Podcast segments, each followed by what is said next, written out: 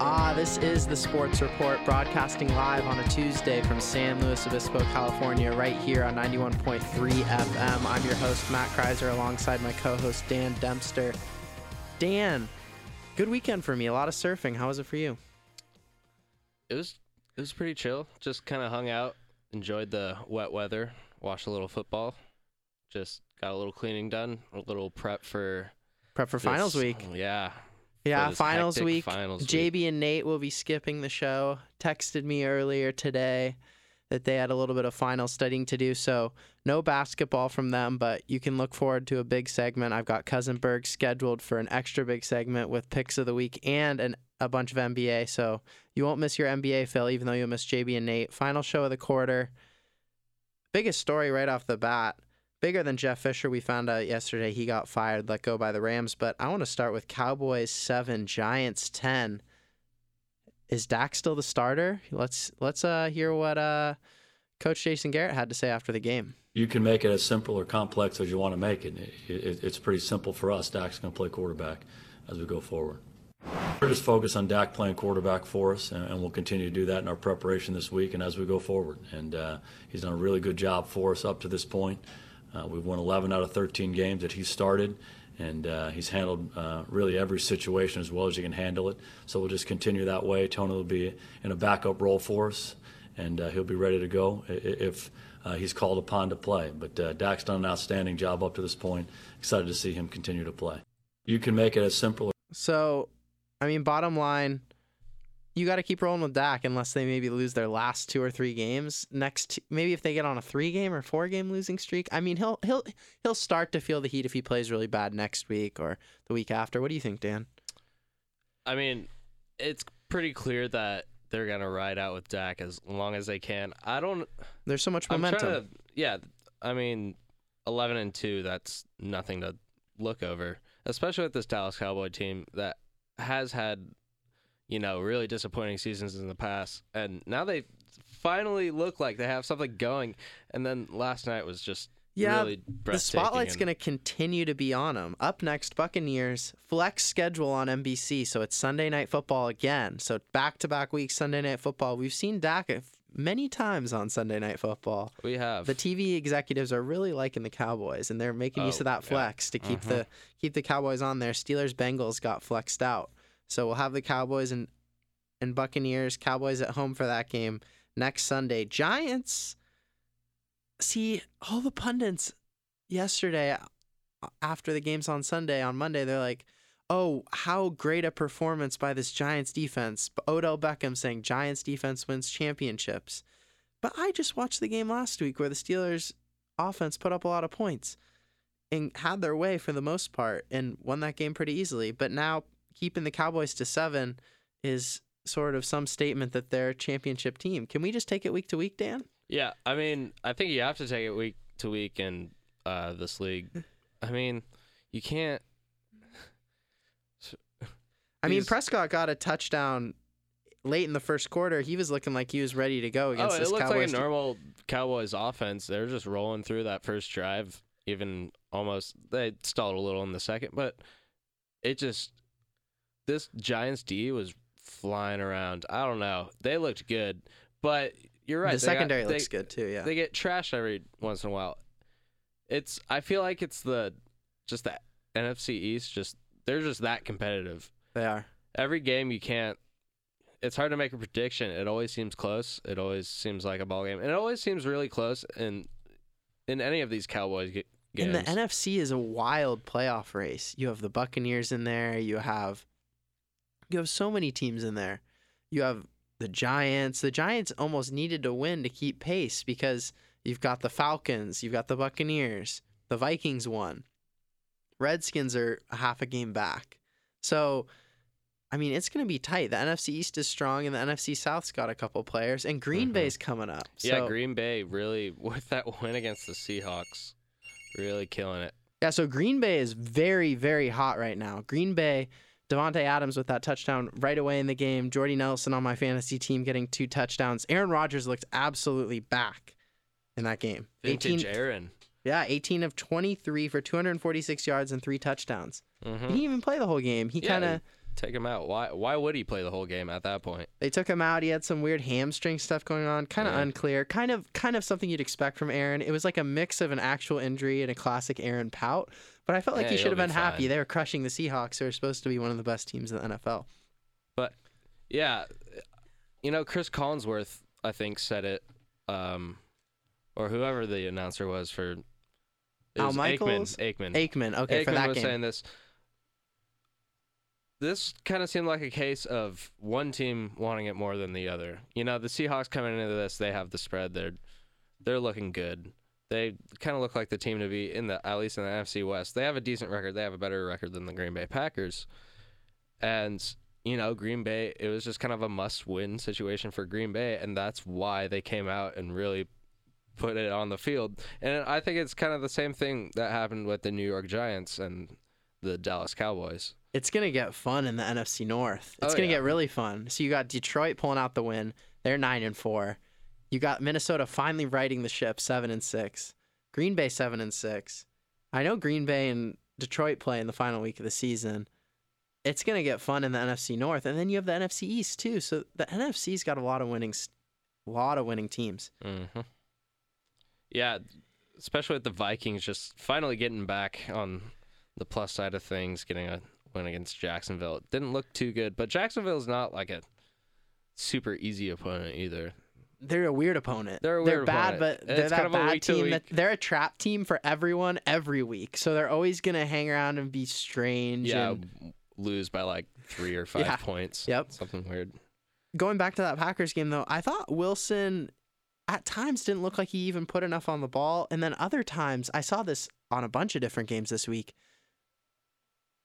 Balls hitting the receiver's hand, bouncing out for interceptions. I must have saw eight of these on Sunday. Oh yeah, Goff had a few, It's but it's the especially new Wilson. yeah, it's like the new missing field goals. So we weren't used to so many extra points and field goals being missed. Now kickers' heads are forever like they need their own set of counselors.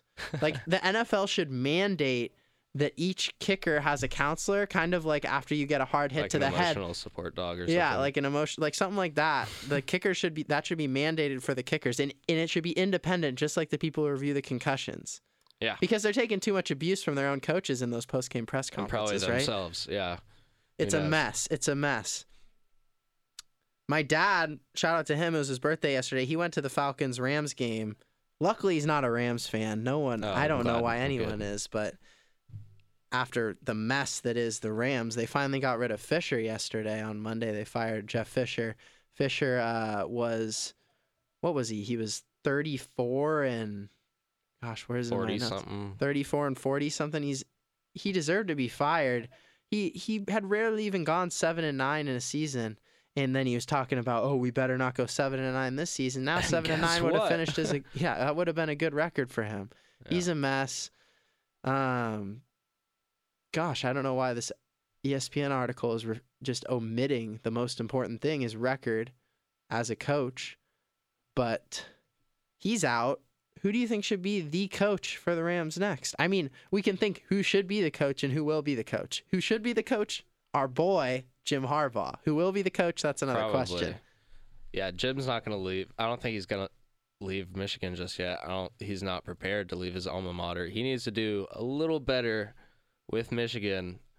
I yeah, mean, I think we agreed we were talking before like- the show. I feel like anybody that's a Michigan fan, they really don't want Harbaugh to leave. I don't know at any point. So, like, if it's five years down the line, three years down the line, or after this season, I feel like they would be mad either way. No, I mean it'd be cool to have him be the.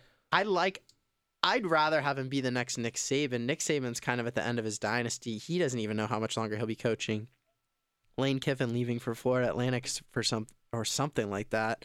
Thought he'd get a better job than that. But Jim Harbaugh, he he feels like he should be that next dynasty coach, and he's great. I mean, we loved him in the Ohio State game. We loved him. We love seeing him this season, and he's he's a leader of men on that football field, and he could create that dynasty that Alabama has in the Big mm-hmm. West, in the Big Ten. That sounds more interesting than being the coach of the Rams. Yeah, but I read this one point. I forgot where I read it, but at s- you kind of see his frustration with uh, playing in NCAA football. he's getting reprimanded by the Big Ten. He just the That's a good point. officiating is not up to par. Let's be honest, it's not up to par in the NCAA. Yep. And Harbaugh definitely has a point. How long? How long can how Harbaugh long handle can that? he handle it? He only has so before much he- mental fortitude in this area. Exactly. I mean, the one reason he left the NFL in the first place is because of the whole front office situation in San Francisco. Oh, you make a good point. How He feels how much supported. longer? Yeah, he feels supported by that Michigan organization, but does he feel supported by the NCAA as an organization? He almost doesn't feel welcome, Yeah. whether it be the reprimand. Yeah, But I, I can see that. At that. the same time, I feel like it's gonna take a lot for him to leave his alma mater in Michigan. Are the Rams a lot? I don't think so. Yeah, they got the market at least. It's not. I mean, it's And they have defensive players. they do. And Jared Goff could be a good quarterback. They do. And but I think another point that I read, you kind of want an offensive guy, just with what they have there. I mean, th- yeah, they have good defensive players, but they also have Goff. They have Gurley. They have Tavon Austin. All these guys. It. You want to see like maybe Kyle Shanahan or Josh McDaniels. Yeah, Josh. I'd love to have Josh back. Josh Josh could be interesting. Josh got a lot of flack for the whole Tim Tebow thing in Denver and then never got another shot really after that. It was over. hmm He is so successful for the Patriots. Hmm. Something's got to give. He's got to He's like the perfect somewhere. coordinator though. Like is Mhm. he the perfect head coach?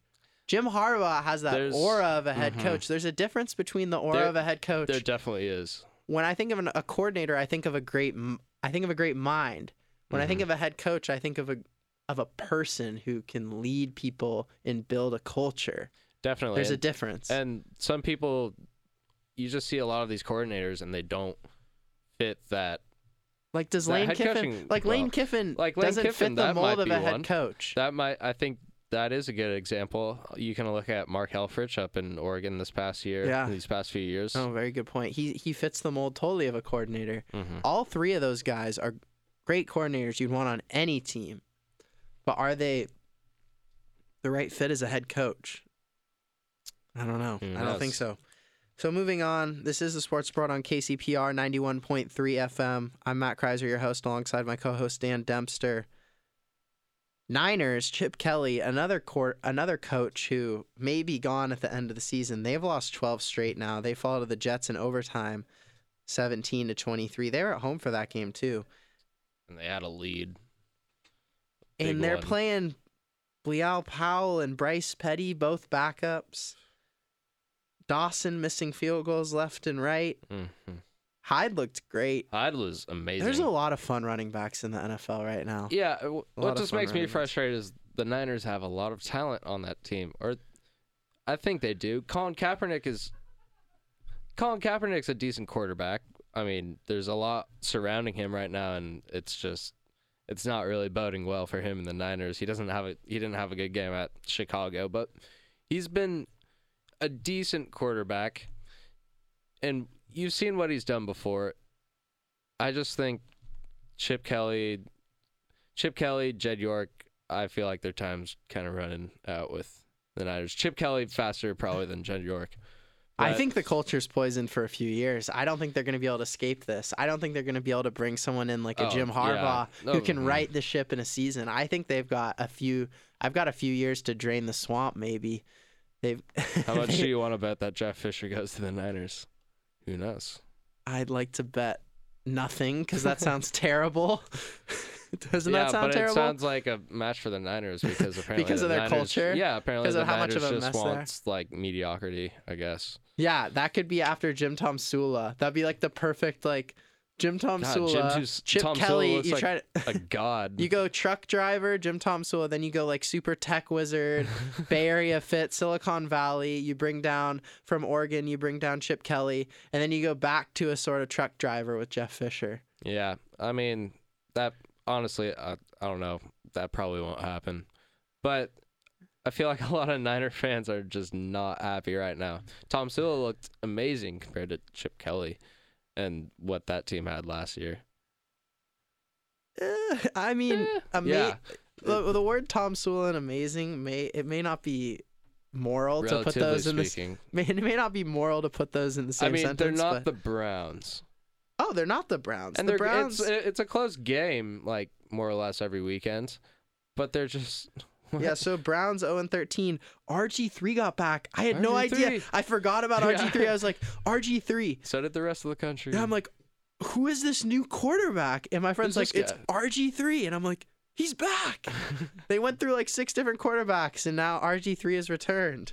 Uh, Bengals 23, Browns 20. Browns 20? They made it that 20? close? They I- must have had some garbage that. time stuff. Yeah, I think they did. But Yeah, I watched the highlights, and I don't even think the people who cut the highlights thought it was worth cutting No, those garbage time. 23-10. They didn't even cut the garbage time TDs to show that the game got close. The I Bengals won though. 23-10 on that. Oh, actually. 23-10. That sounds much better. Yeah, Much better. That's that sounds like, right. Browns uh, should not be that close to the Bengals. Uh, Jeremy Hill and Tyler Eifert both good for the Bengals. Bengals very disappointing season. Mhm. Weapons, uh, kind of weird injuries, weird losses, weird Yeah, ties. The AJ Green thing. I mean, even AJ with Green. AJ Green, they didn't look that good. no. And then now they have Tyler Eifert back. He gets two TDs. Jeremy Hill runs the ball around. Giovanni Bernard's out though. It's just that off year for the Bengals. An off year for both the Super Bowl teams too. You could say Denver Denver may not make the playoffs now. Again, I keep harping on it. They should have taken that tie at Kansas City because they'd have the Hey. half game lead. Now you're. I mean, now that point is starting to look a lot more valid. Just kind of seeing how this season's playing out. You, I didn't expect them to lose to the Titans this weekend. Neither did I, but apparently the But- Vegas bookies did. If- They were Tennessee was favored by one. Yeah, I mean, I mean, Trevor it kinda makes sense. Ti- Titans had a have pretty potent offense, but Yeah, a lot of You know? quarterbacks are starting to slow down, whether it be Mhm. Trevor Siemian or um, Carson Wentz. There's Simeon guys who are a lot of slowing down. They passed a lot. They he had something like 50 plus attempts in that game. Yeah, they can't run the ball. They take they get Justin Forsett in there. they have Justin Forsett. They lose one cow running back and have to plug in an older one.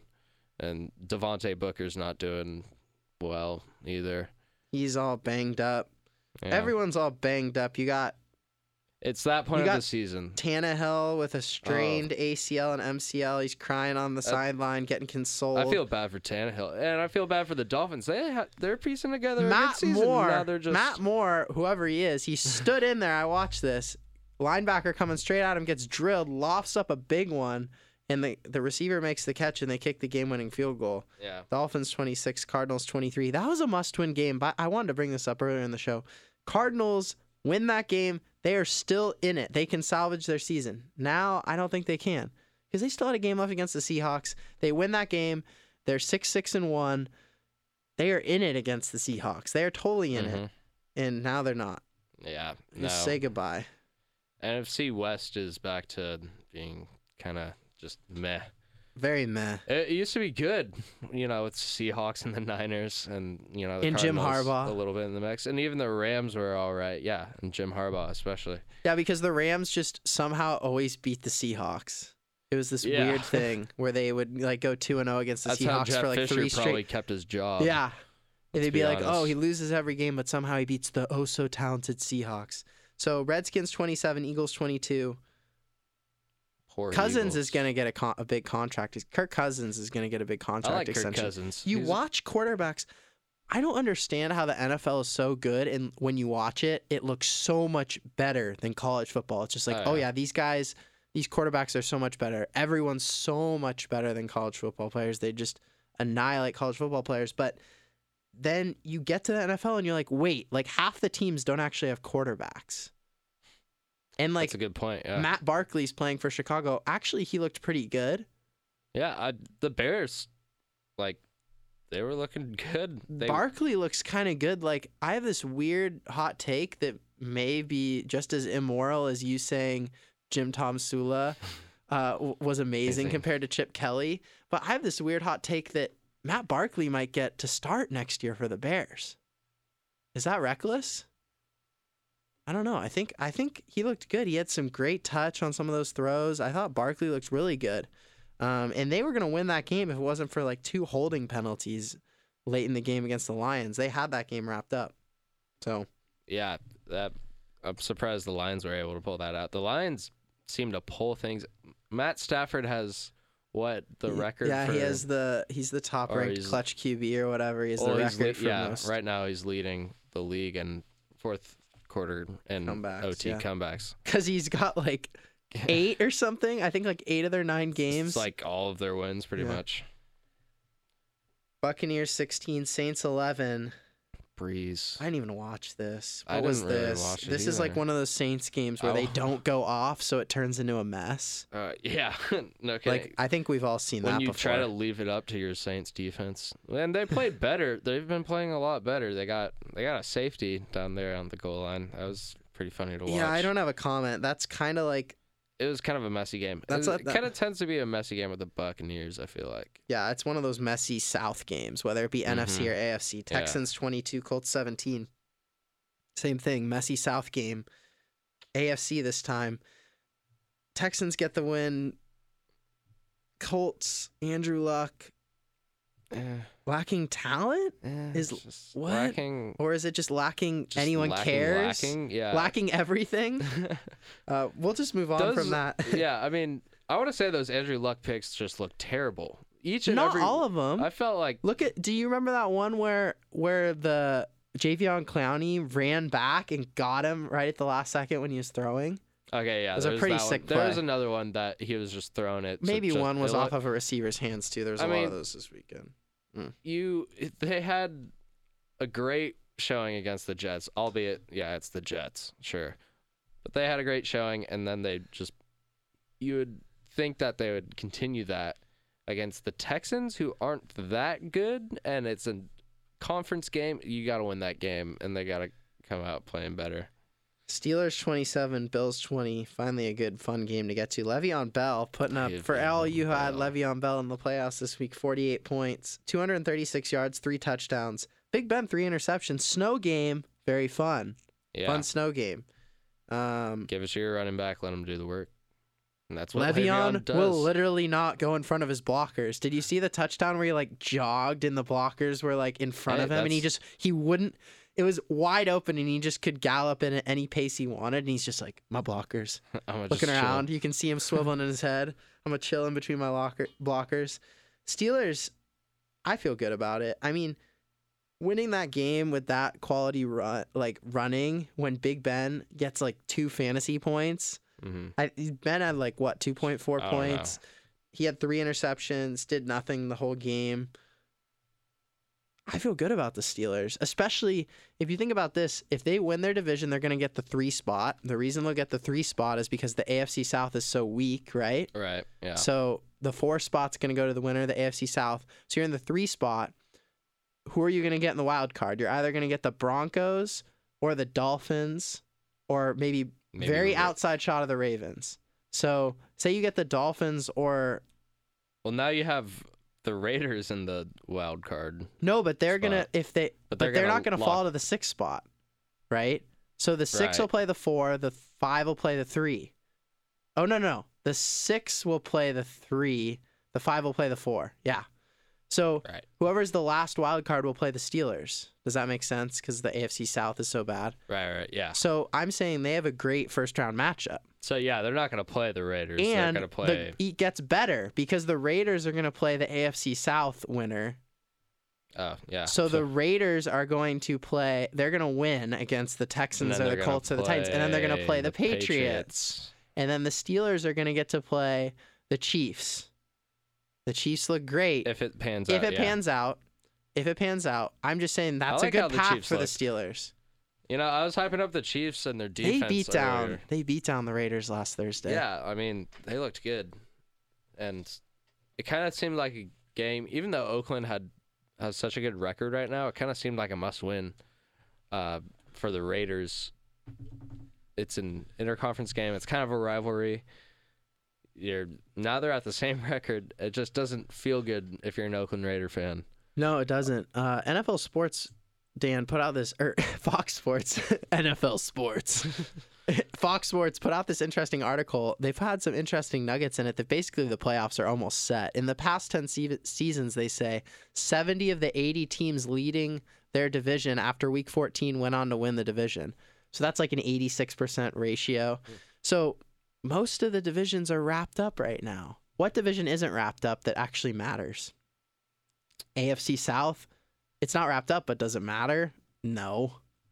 Nah, it No really AFC matter. South team's gonna win. It's Houston or Tennessee at this point. I guess or, I NFC guess, or I guess the Colts. but- NFC South isn't wrapped up.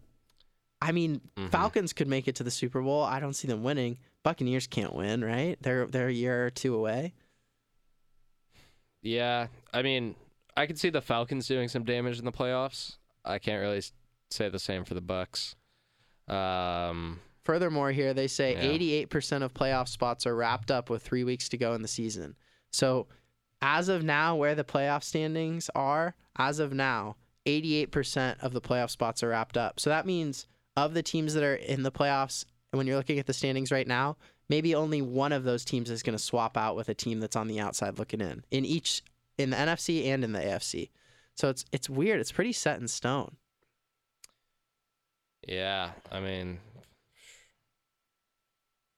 it's it really just comes down to how well these teams can, you know, finish out. And I think the real battles now are like home field advantage and Right. that bye. that Raiders Chiefs battle, Mhm. which the Raiders are because the Raiders really could use a bye and they would really benefit from being a home True. a home team Oh, in the totally. playoffs. They have a great home field advantage. So do the Chiefs. They'll really benefit too, though. Mhm. So for both those teams, it's big. Like I like both those teams a lot Oh, more at yeah, home off a bye than I do going away on the road. Yeah, the Chiefs have to beat out their three remaining games are the Titans, which will be their the Titans are fighting for a spot in the playoffs. So that's I'd like to see them one. win the AFC South so much more than the Colts or the Texans. Like yeah, I've well, lost patience with the the, Titans and Haven't you lost patience ever. with the Texans? yeah, Like, haven't you seen enough Yeah. of Brock Osweiler? And Isn't Bill Marcus O'Brien, Mariota yeah. more interesting? Yeah. I I I like Marcus Mari- Mariota and Demarco Murray gets me fantasy points. It's really fun to watch. Like when they get going, they get going. Yeah, truth be told, right And there. You know, I think that game uh, this Sunday that's gonna be it's gonna be a fun one between the Titans and the Chiefs. That will be a fun It's one. not not really highlighted, but I think that'll be a good early morning game. Yeah, it's a highlight for Marcus Mariota because this season's been his coming out party, and Mhm. that's a statement Good game. For, that's a statement season. game for him, Oh, especially yeah. after the Chiefs have been dominating big, strong rosters like the Raiders. For him to pull a win like that, that would be a big statement. Especially Chiefs totally. have the mini bye; they have the Thursday game, so they're getting like a half bye on that. We got yeah. one college football game to cover though. Navy An Army. one. Army gets the win, breaks a Woo! 14 game losing Yeah. streak. 14 years they hadn't beat Navy. I love it. Brutal. I But love they it. finally right the ship and get the Mhm. victory. Um, big win for Army. There was seven turnovers in this game. It was a mess. Army actually had one more turnover. They had four. Navy had three. Navy two interceptions, one fumble. Army one interception, three fumbles. It's Army who has the runs the triple option, right? That's where Yeah. our that's where our uh, Cal Poly very own offense comes from. It all Yeah, started Tim there Walsh, at Army. like, Tim Walsh, Cal Poly football coach. there. He was a coordinator there. And same with Navy. They also run similar uh, triple option kind of game. And how about Army? They're going bowling probably, right? Seven and five. Yeah, all the all three of them are. Air Force is going bowling, Navy's going bowling, and Army's going. Yeah, la- it's been a long time. Uh, Mr. President-elect Donald Trump was in attendance. Of course, uh, he couldn't be somewhere without sending off a tweet. He said being at the Army Navy game was fantastic. There's nothing like the spirit in that stadium. A wonderful experience, and congrats to Army. So our very own President-elect Donald Trump making use of his Twitter like he always does. So that's pretty much it for college football. We still got a couple of weeks till the playoffs. Nothing's changed. Everything's matched up. Some good bowl games to watch. It's always fun to watch those bowl games. It will be fun. They're always good. There's always a few shootouts and you Yeah, know, there's OT that, and we can kind of, and- and as Cal Poly football fans, we can kind of look at how the FCS college football playoff uh, shaping up too. turns out well. So San Diego beat Cal Poly, really disappointing. Then they got shellacked by North Dakota State. And North Dakota State, Carson Wentz's alma mater, Very good team. very good team. They're the number one seed, and they're into the semifinals. They'll play James Madison, who Oh my god. I was downtown on Friday, watched them beat up on Sam Houston State. It was bad. So it'll be North Dakota State facing off against James Madison, And then Youngstown State, the surprise team, make it into the, semis playing Penguins. the Penguins. the Penguins. That's awesome. I don't know how I know that. That's great. So they're from Pennsylvania. I don't know. Yeah, they are. Yeah, it makes sense. I don't Mhm. know. You got the Pittsburgh, Penguins. Yeah. little hockey. Maybe. Oh, is Youngstown a big hockey school? They may be. They may. They Yeah. may very well be for college hockey. Yeah. There's a few of them. So they're playing Eastern Washington. I think it's going to be Eastern Washington, and North Dakota State. Those are the two heavyweights. We'll see what happens. Mm-hmm. Yeah, I agree. Probably, yeah, North Dakota State, Eastern Washington. That'll be a fun one to watch. Uh, you know, Eastern Washington always puts up a lot of points, and these two teams both beat FBS teams this year. So, you know, they could compete with pretty much anyone on the field. I Who did North Dakota State beat? They beat Iowa. Iowa, and then and then Eastern, Washington, beat, Washington Wazoo, State. yeah. So those are big time teams. That, yeah, those are You can make a case for each of these teams. no teams to joke about. Teams that would be in bowl games if they were FBS teams, I think.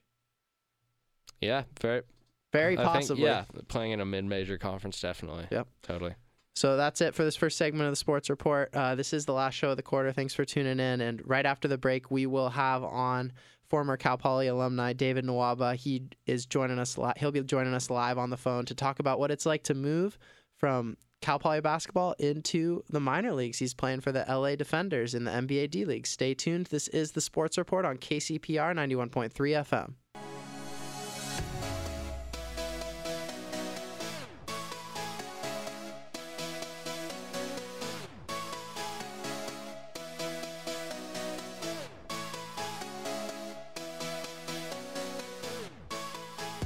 All right, well, joining us now live on the line is former Cal Poly men's basketball star David Nwaba.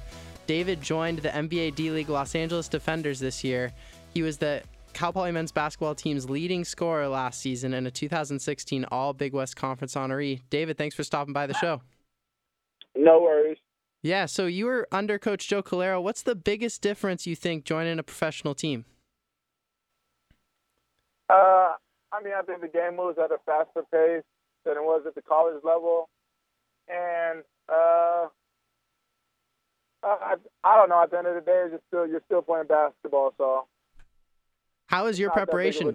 Yeah, how was your preparation changed? You still waking up early? I mean, I got a message from you at what 5:30 this morning. uh, I'm I'm I'm pretty sick right now. Um, so yeah, I've been up early, um, uh, losing sleep, but uh, for the most part, it's just a two-hour practice. Uh, never that more than that, but you know, you got treatment, uh, preparation throughout the uh, weight room, um, and you know, uh, if you ever have any extra time, just uh, go shoot around on your own. But other than that, I think it's a little bit more light than it was at the college level. Playing against tougher top competition, what do you think are the parts of your game that you've found are weaknesses and you've had to work on, put in some extra work on? Um, to this day, I'm still working on my shot. Uh, uh, still working on building confidence um, in my game, but uh, still doing the same thing that I was at the college level, just being aggressive, going to the basket, um, and improving my defense, um, and uh, yeah, just playing my game. Former Cal Poly basketball star David Nwaba joining us now on the line. David, you were part of that team that got into the NCAA championship, that tournament, March Madness, uh, playing against the Shockers. What was that experience like playing Wichita State, one of the top teams in the nation? Oh, it was a great experience. Just being in the NCAA uh, tournament was, uh, you know, a blessing. Uh, it was a lot of fun. You know, they- they're a great team.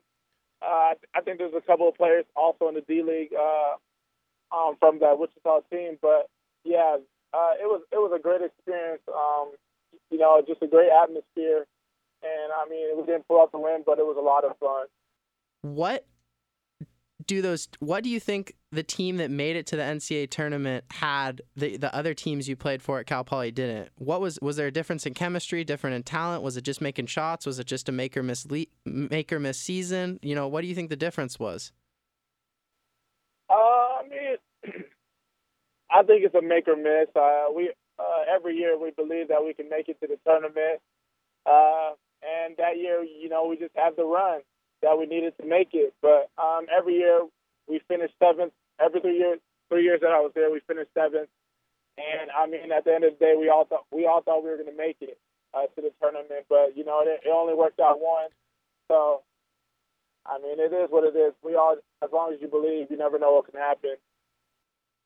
David, I just had Nick Dzubnar, former Cal Poly linebacker, on the show. He's playing for the San Diego Chargers. You're now trying to make it in the big leagues, playing for the LA D-Fenders in the NBA D League. Coming out of Cal Poly, you kind of have to make a name for yourself. What do you? What have you done? Did you get noticed by scouts, or did you have to prove yourself? How do you get noticed by coaches? Um, just being in, in the D League, you're surrounded by uh, a lot of coaches. So at the end of the day, you see all these guys that were um, playing high major, mid major. Uh, we're all in the same place. Uh, the development league is surrounded by a lot of talent. So at the end of the day, uh, they're all getting viewed by the same eyes. So if you come and sh- show out, uh, you never know who's watching. So you'll get that opportunity as long as you put in the hard work. That's the plan. See what happens. David, we wish you luck. Hope you get better, and we'll be watching out for you to make some noise in the D League. Appreciate it. Thank you very much. All right. Thanks for coming on the show, David. No worries. Hi, this is the Sports Report. If you like what you're hearing, check us out on iTunes at The Sports Report with Matt Kreiser, or search for us on SoundCloud at The Sports Report with Matt Kreiser. Now it's time for many listeners' favorite segment of the show NFL Picks of the Week with Cousin Berg. Well, this is the Sports Report on KCPR 91.3 FM. I'm your host, Matt Kreiser, and this week we've got an extra long segment with Cousin Berg. Uh, the boys, JB and Nate, are out this week studying for finals. So, Cousin Berg, welcome to the show, and we're excited to have you on for basketball, which is your real, real knowledge base. Yeah, it's going to be a fun show today. So, I think we're going to start out, though, with NFL picks of the week because that's what everyone likes to hear. Um, what do you got? I have my first pick. I have the Saints plus two and a half at Arizona. Uh, I think one, I don't think Arizona is very good. I think the Saints didn't play well this weekend, but they've shown they can put up some points. They can throw the ball around. They can do some things on offense. I think I don't know. I think that this is going to be a good game. I think the Cardinals are not are not that good. At Carson Palmer, I don't trust him at all. So I was talking with my friend Jake, and he's a big Cardinals fan. He's going to be at the game next weekend, and my thinking was for Arizona. I mean, I thought they were going to win on Sunday because that was a must-win game for them, especially with the Seahawks getting shredded by the Packers later in the day. But I think that the Cardinals stadium actually hurts them in this game against the Saints because this is a good indoor stadium, turf field, the type of conditions the Saints need to put up big numbers. So I, I like the Saints in this game, and the Cardinals are continually, you know, coming off disappointment after disappointment. Yeah, and they're I mean they're four and nine against the spread this year. They're not very good. I mean they're seven five one overall. I don't I don't. I don't think they're very they're great bet this week. No. So I, I'm going back to the dynasty, New England for my first pick. New England minus three at Denver. I took Denver last week, um, and they just had a complete lack of offense against uh, the Titans. I mean, I predicted correctly that the Titans were going to struggle against that Denver defense. They hadn't totally matured. They hadn't developed their receivers completely. But that game was 13 to 10. Uh, Tennessee was favored by one in that game, and they won. They won that one. And I think with New England, they're going to be able to just put up more points than Tennessee did. And Denver's a huge question mark at quarterback now. Yeah, hundred percent. They they they have no running game. They have great receivers, but they I mean they they uh, need a quarterback to get them the ball. I just don't trust that there. And then the uh, Denver defense, uh, if you can run against them, that's they've shown. Raiders did that. A couple of different teams. I mean, the the Titans did it this weekend. But if you can run against them, you can do well. And with uh, the they have three running backs with LeGarrette Blunt and then Dion Lewis and James White, they can definitely do some things against that uh, Denver defense. And I think that's how you beat them. Siemian looks like he's fading down the stretch, kind of like Carson Wentz, kind of like maybe even a Tyrod Taylor. There's some quarterbacks who look like they're fading, and I think Siemian's one of them, and that's why I like New England in this game. Cousinberg, what do you got for your second pick? I have Atlanta Falcons at home against the 49ers. So they're getting 12 and a half, but I think that they can easily win by two touchdowns here. They just eviscerated the Rams, and the Rams actually are supposed to have a decent defense Niners have an awful defense and an awful offense. So the Rams, the Falcons' offense is going to be on the field a lot, and the Falcons do that without Julio Jones. So Julio comes back, Julio Jones, they have all those receivers, they have those running backs. They can put up a lot of points, and I don't think this Niners defense can stop them or keep up with them offensively. Yeah, yeah. 12 and a half's a lot.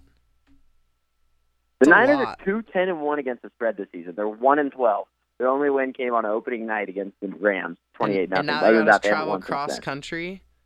Yeah, at the Falcons. Yeah, I, I don't know. It's it's what to me it's more about the Niners than the Falcons. The Falcons have a head of steam. They have momentum. But will Kaepernick show up? What Kaepernick will it be? What blocking will there be for Carlos Hyde? I mean, it's indoors. I, I, I think the Falcons will pull it out, but we'll have to see. This is where, when you've watched so much NFL over the years, you start to get worried about those weird games at the end of the season where some team that's 1 and 11 shows up to play. And I always try to, I'm always afraid of those teams that randomly show up to play for one game in the season whenever I make my picks. That's why I try to pick teams that I feel like I really understand. You know what I'm saying? That's why I take New Yeah. England. That's why I'm put my money on Oakland for my next pick. I'm taking Oakland minus three at San Diego. Um, Oakland's a team like I feel like I know, like I know who they are. I mean, I guess you feel like you know who the Niners are. They're terrible and awful, and they've lost 12 straight, right? Well, one more, yeah, one more thing about the Niners. Going back to that, since Jim Harbaugh has left them, they're 0 and 6 all time in 10 o'clock and 10 a.m. games, so one Eastern games. And this year they're 0 and 3 and have lost by an average of 18.3 points. So just a little tidbit there, and this is a one o'clock game. So Yeah, those are the Vegas. Those are the that, Vegas but- stats that make a difference. yeah, but I no, I agree with you. I think the Raiders, especially at the Chargers, they're only getting three points. The Chargers' home field advantage doesn't mean anything. They're honestly will probably be more Raider fans at this game than Charger fans. Uh, definitely. so it just now matters, It- and especially if Melvin Gordon's out. Again, the way to beat the Raiders is you can run against them. So if Melvin Gordon's there, that can make a big difference. But he might be out this year or this week with his hip, and so that uh that would definitely hurt. And I mean, the Oakland's five and one both straight up and against the spread this year this year in road games. And so who, who's the number one receiver for San Diego right now? Is it Terrence Williams or something? Yeah, they're Tyree. Well, well, uh, Travis Benjamin, right? Is he hurt or is he out? He's hurt. So it's this guy Okay. who's an undrafted rookie. The reason I know this, or he's not a rookie this year, he's a rookie last year. The reason I know this is because Nick Dzubnar is also an undrafted rookie from last year. He's on the Chargers. He went to Cal Poly. We had him on the show. I think it's Tyrell Williams. He's their number one Yeah. receiver, and he he's an undrafted guy. Like they're they're just they're decimated. I mean, they Yeah, lost. Danny Woodhead. They lost Melvin Gordon. Their number one receiver is an undrafted rookie from last year, who I think also played in the FCS. And yeah, I just don't think they have any depth. And Oakland's going to come back after that. I thought it was a pretty bad performance against Kansas City last Thursday. I don't know about you. Yeah, and I, I think that was kind of a trappy game. That's a game that they would go in there and lose. I mean, Kansas City's a great team. At have a good City. defense. Yeah, and so on a short week. So I think, I mean, I definitely don't take too much away from that game. I think the Chiefs kind of have the Raiders number, but I doesn't. I don't think that means the Raiders aren't any good. And I definitely like that pick of the Raiders minus three. What do you got? Pick number three. All right, now here's a fun one. This one's for you. I'm taking the Steelers minus three at the Bengals. And here's my argument. I told you this already. My argument here is Le'Veon Bell said he loves playing in the snow. And the weather forecast for Sunday in Cincinnati, 25 degrees and snowing. So that's that's my whole argument. I Based off love of last that. week, I think that's a good argument. How about Le'Veon on Sunday? Unbelievable. Did you see when he went for that hurdle? Yeah. And everyone was like, "You need to settle down, Le'Veon. No, no breaking your arm." When he landed down on his forearm there. Seriously, yeah, but he's he's not a human being. He's unbelievable. Did you see his touchdown where he, he he's so interesting to watch run the ball. He he almost refuses to go in front of his blockers. Like he will not cut in front of them. Did you see the one where he jogged out on the end into the Yeah. end zone? I think it was his second Yeah. touchdown. He just he's he loves his boys. He loves his blockers. He won't go in front of them. I thought it was funny. Yeah, he's he's amazing. His patience is I've never seen anything like that. Is how patient he is behind He'll the line. He gets it. He the almost comes to a stop. Yeah, Yeah. he'll come to a stop before deciding where he wants to go, and then can hit the hole as fast as anybody else as the second it opens up. Yeah, I almost took Cincinnati in this game though because for me, Cincinnati's been blowing out a couple teams. They have Tyler Eifert back. Jeremy Hill put up some good numbers against the Browns. They don't have wow, Gio that Bernard. doesn't They sound don't have as- AJ Green. Uh, Yeah, now I'm starting to agree with you. on I Andy was- Dalton and Jeremy Hill. I was making a case, and then I'm like, oh yeah, Jeremy Hill put up some good numbers. and then I said against the Browns, and I started to Yeah. refute myself mid sentence. So Yeah. Yeah. And this is, as you know, this is a big rivalry game. So I think it both is. teams are going to Cincinnati can help end Pittsburgh's season here. If Yeah, I mean and I- not completely because they still if Pittsburgh beats Baltimore the the week after they can still win out and make the playoffs in the division. But I think it's going to be a big game. Um, I I think it'll be close. I mean, I, my line was just 0.5 different. I had Cincinnati plus three and a half, but it's close enough. And I don't know. That game could be a field goal game, and it could be a push, or you could you could sneak one there with Pittsburgh. yeah. So I got Houston for my final game, my third pick. Houston by five and a half at Jacksonville. This one, just watching the tape, it's like Jacksonville's a mess. Blake Bortles isn't learning lessons. It seems like his number one receivers now is Marquise Lee. Is is Robinson still even playing? Yeah. He, I think he had like one catch for like six yards last game. So I don't understand what's going on down there in Florida. Do you? Bortles is not is like awful. Like this isn't even just me being negative. Like he's just not good. So what are it's they hard to win in the with an draft? awful quarterback. I, I I don't know. They need defense. They need a quarterback. They need a running back. They need everything. Is this Bortles' last season with Jacksonville? I think he'll still be there. I don't think they're going to cut him because I think he has one more year under contract. But I don't think he's going to they're going to play him unless they can get someone better. But I don't know. I don't know what they're going to do. They need to get someone in the draft. There's a lot of people in the draft this year. I mean, if they could go, they could go get Kizer. They could go get uh, Sean Watson. So I mean, there's guys, but it just it just depends on what happens. Yeah, that's an that's more than just a roster mess. That's an organizational mess. Is it Gus Bradley Yeah. still still coaching?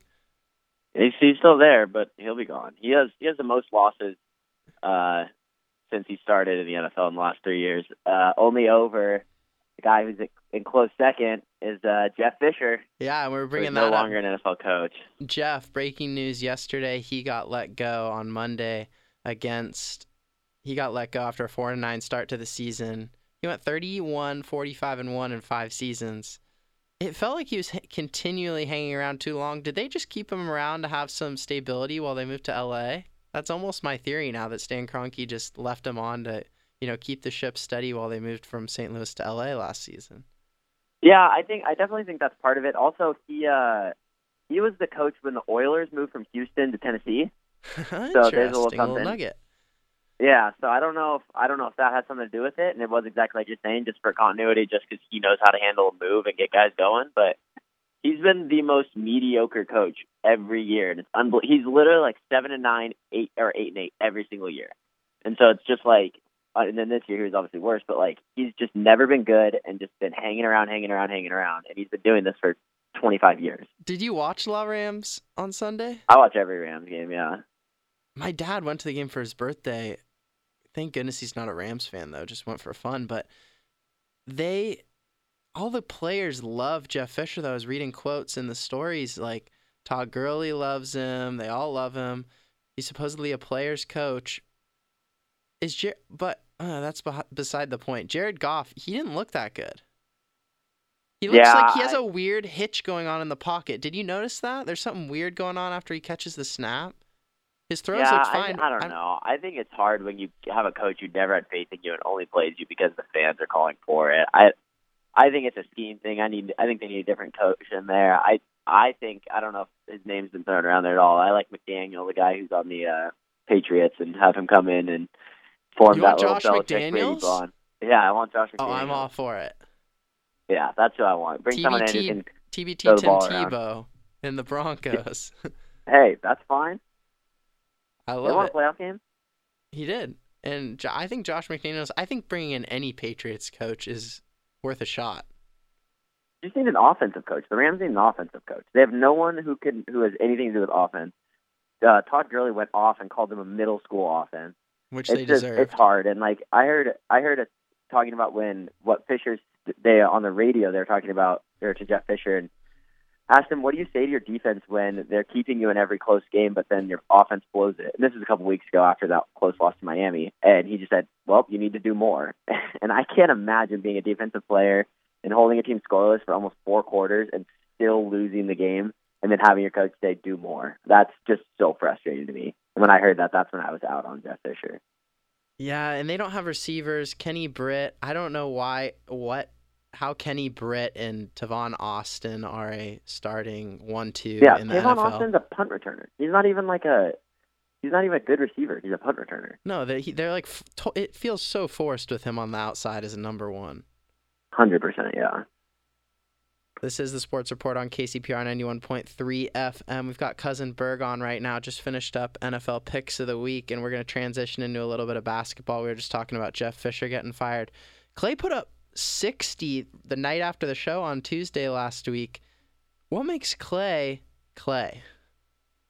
He well, one, he has the most fundamental release I've ever seen in my entire life. He went to so he went to my high school, and he was there. He would he graduated just before I got there, but I remember playing open gyms with him or seeing him around and thinking, this guy's the best shooter I've ever seen. He can he gets his shot off so quick. He has a super high release. He can shoot it. Something he does that if you want to pay attention to that no one, not many other people in the NBA do, is no matter where he catches the ball, he's going straight up from there.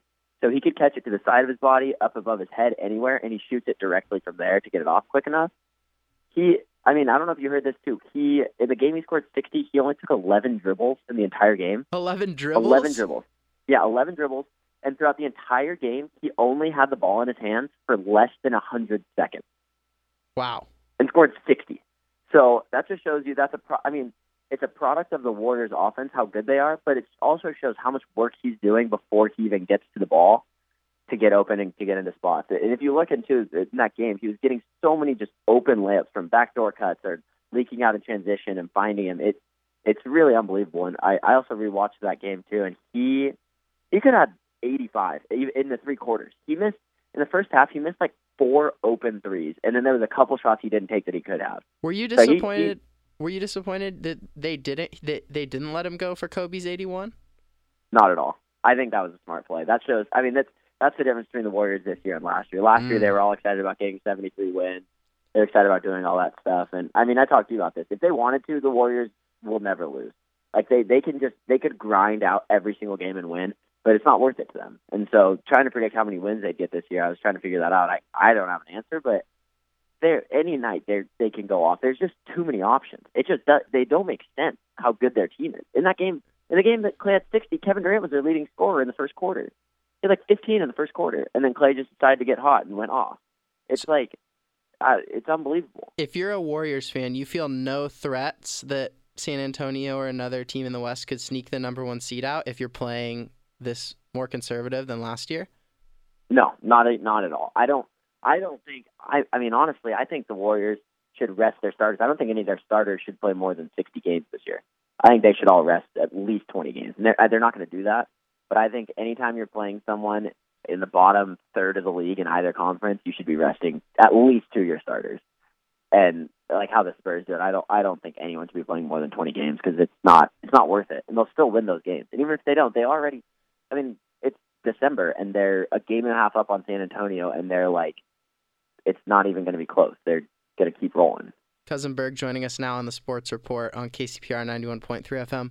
Cousin Berg, why is Kevin Durant been able to ease into the offensive system and just the Warriors roster so easily? He seems comfortable right off the bat this whole season.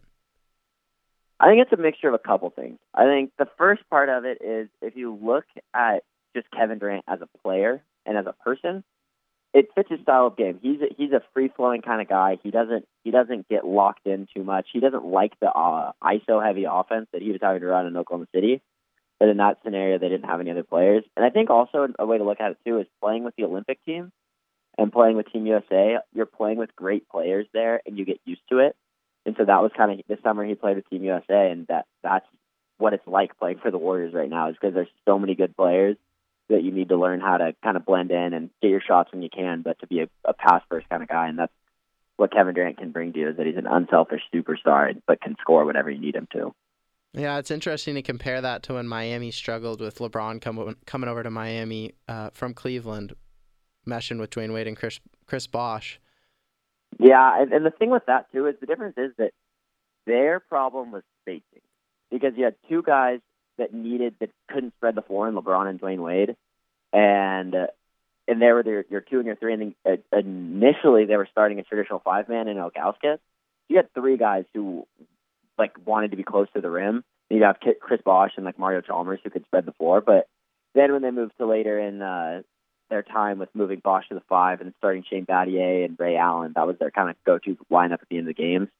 That's when they really clicked and became a, an all-around team. But this Warriors team, their lineup of death, all five guys could shoot the ball. I mean, it's four of their five starters can shoot- the ball, and I think too they're moving now towards. I will uh, on Sunday against Minnesota. Kevon Looney started because Pachulia is out with a uh, wrist injury, and I think Looney's kind of going to be their guy moving into the finals and or into the playoffs and the finals. Who's going to be their starting five man? And I think a guy like Pat McCaw, who's a rookie, he's out of uh, UNLV.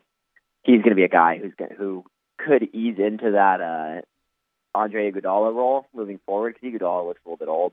But McCaw can defend, shoot the three, run the floor, and can kind of play that other other guard wing role that they need someone to fill. Moving to the East, Cousinberg, there's a few teams that look marginally interesting to me. Maybe the Knicks. The Raptors are supposedly looking pretty good. And then I guess the Bulls, the Celtics, you, you picked them to make it to the finals as your bold prediction this year, coming off your great prediction last year of the Warriors going 74 and 8. What do you make of the East right now?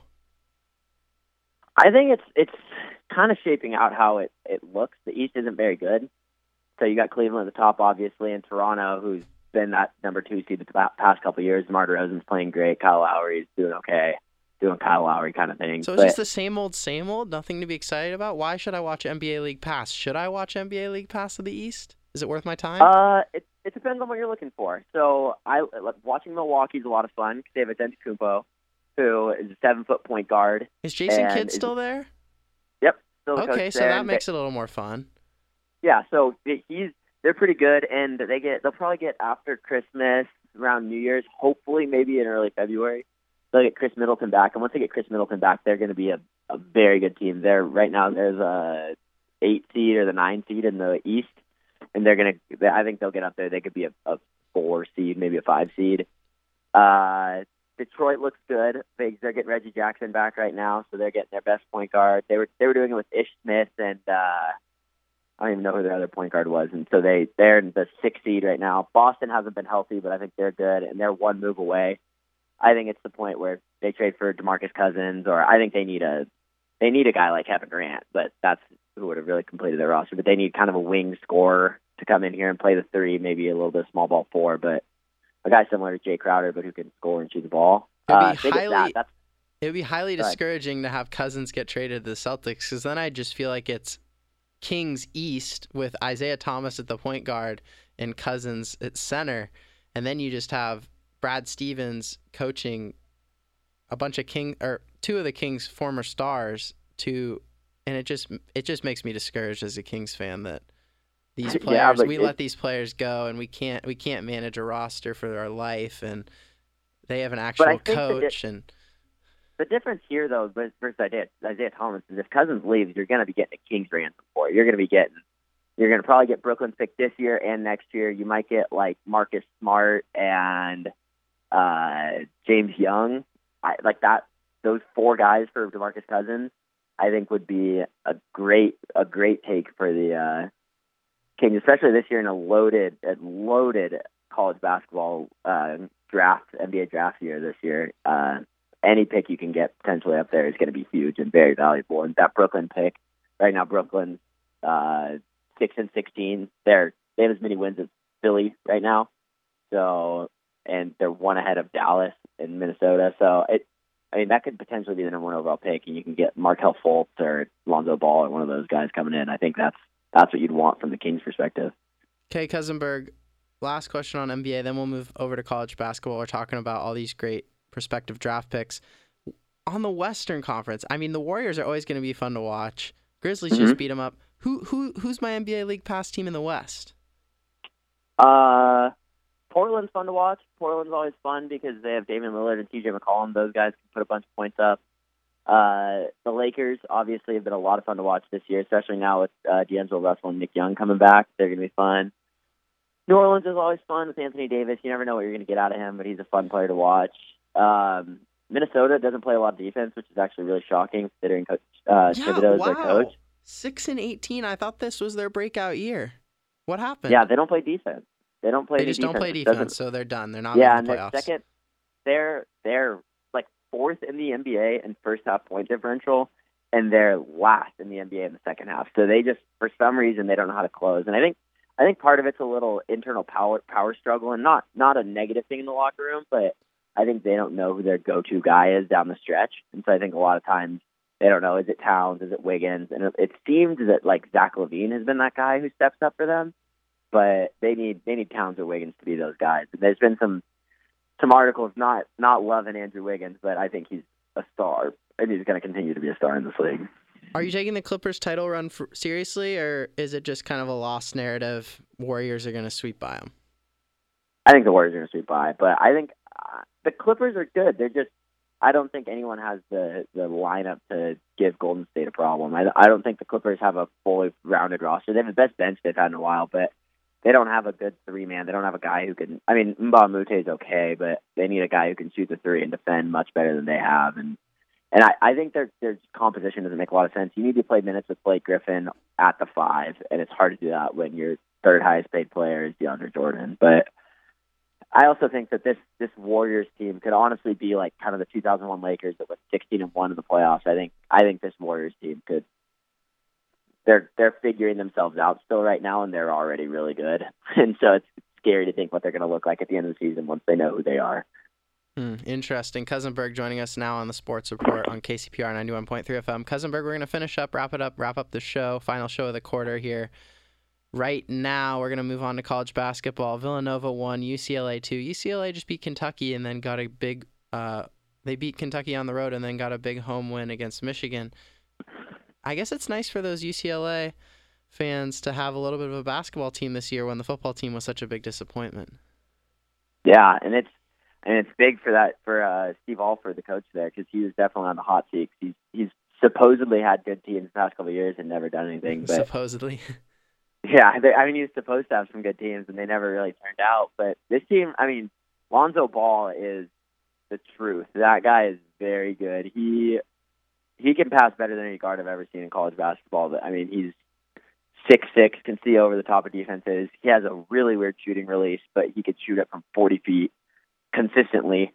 Uh, he can do a lot of things with the ball, and he's really the the key to their offense. And the thing that's nice about him is that because he's playing the point guard, you can move Bryce Alford, Steve's son, to uh, the two guard. He's only like six one or two, but he's definitely more of a shooting guard. He's going to shoot the three. He's going to score for them. So they definitely have that. And then you have uh, Isaac Hamilton from St. John Bosco. He's playing three. He's playing great. And Aaron Holiday, uh, Jrue Holiday, and Justin Holiday's little brother. He's also there still. So they got some pieces. They got a lot of guards. They got a lot of guys who can shoot the ball, and they got they have a good team all around.